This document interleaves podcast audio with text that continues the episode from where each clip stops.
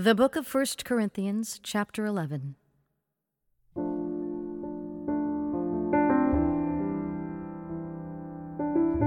Be imitators of me as I am of Christ.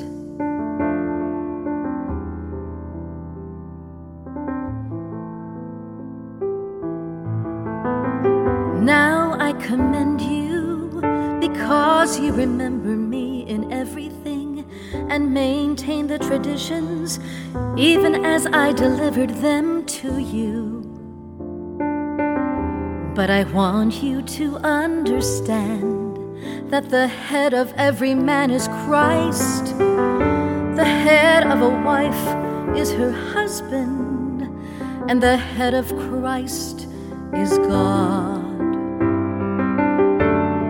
Every man who prays or prophesies with his head covered dishonors his head. But every wife who prays or prophesies with her head uncovered dishonors her head, since it is the same as if her head were shaven. For if a wife will not cover her head, then she should cut her hair short. But since it is disgraceful for a wife to cut off her hair or shave her head, let her cover her head. For a man ought not to cover his head, since he is the image and glory of God. But woman is the glory of man.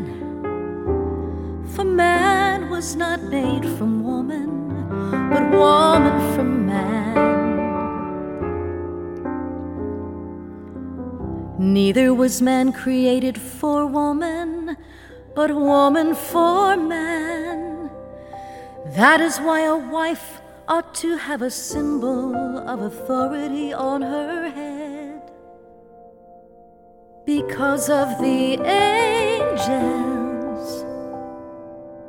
Nevertheless, in the Lord, woman is not independent of man, nor man of woman. For as woman was made from man, so man is now born of woman, and all things are from God. Judge for yourselves. Is it proper for a wife to pray to God with her head uncovered? Does not nature itself teach you that if a man wears long hair, it is a disgrace for him? But if a woman has long hair, it is her glory. For her hair is given to her for a If anyone is inclined to be contentious, we have no such practice, nor do the churches of God.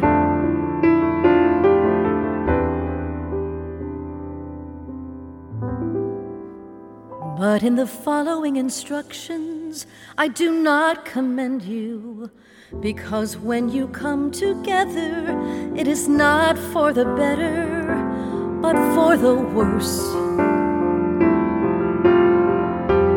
For in the first place, when you come together as a church, I hear that there are divisions among you, and I believe it in part. For there must be factions among you, in order that those who are genuine among you may be recognized. When you come together, it is not the Lord's Supper that you eat. For in eating, each one goes ahead with his own meal. One goes hungry, another gets drunk. What? Do you not have houses to eat and drink in? Or do you despise the church of God and humiliate those who have nothing? What shall I say to you? Shall I command you in this? No, I will not.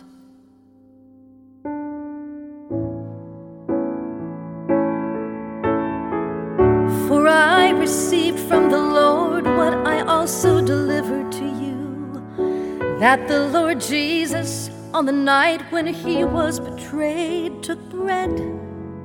And when he had given thanks, he broke it and said, This is my body, which is for you. Do this in remembrance of me. In the same way, also, he took the cup after supper, saying, This cup is the new covenant in my blood. Do this as often as you drink it in remembrance of me. For as often as you eat this bread and drink the cup, you proclaim the Lord's death until he comes. Whoever therefore eats the bread or drinks the cup of the Lord in an unworthy manner will be guilty concerning the body and blood of the Lord. Let a person examine himself then, and so eat of the bread and drink of the cup. For anyone who eats and drinks without discerning the body eats and drinks judgment on himself. That is why many of you are weak and ill, and some have died. But if we judged ourselves truly, we would not be judged. But when we are judged by the Lord, we are disciplined so that we may not be condemned along with the world. So then, my brothers, when you come together to eat, wait for one another. If anyone is hungry, let him eat at home, so that when you come together, it will not be for judgment. About the other things, I will give directions when I come.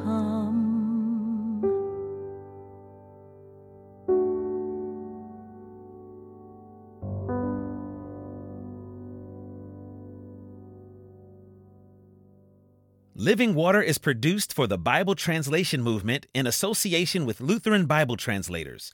Visit lbt.org and illuminations.bible for more on the Bible Translation Movement. Experience Scripture.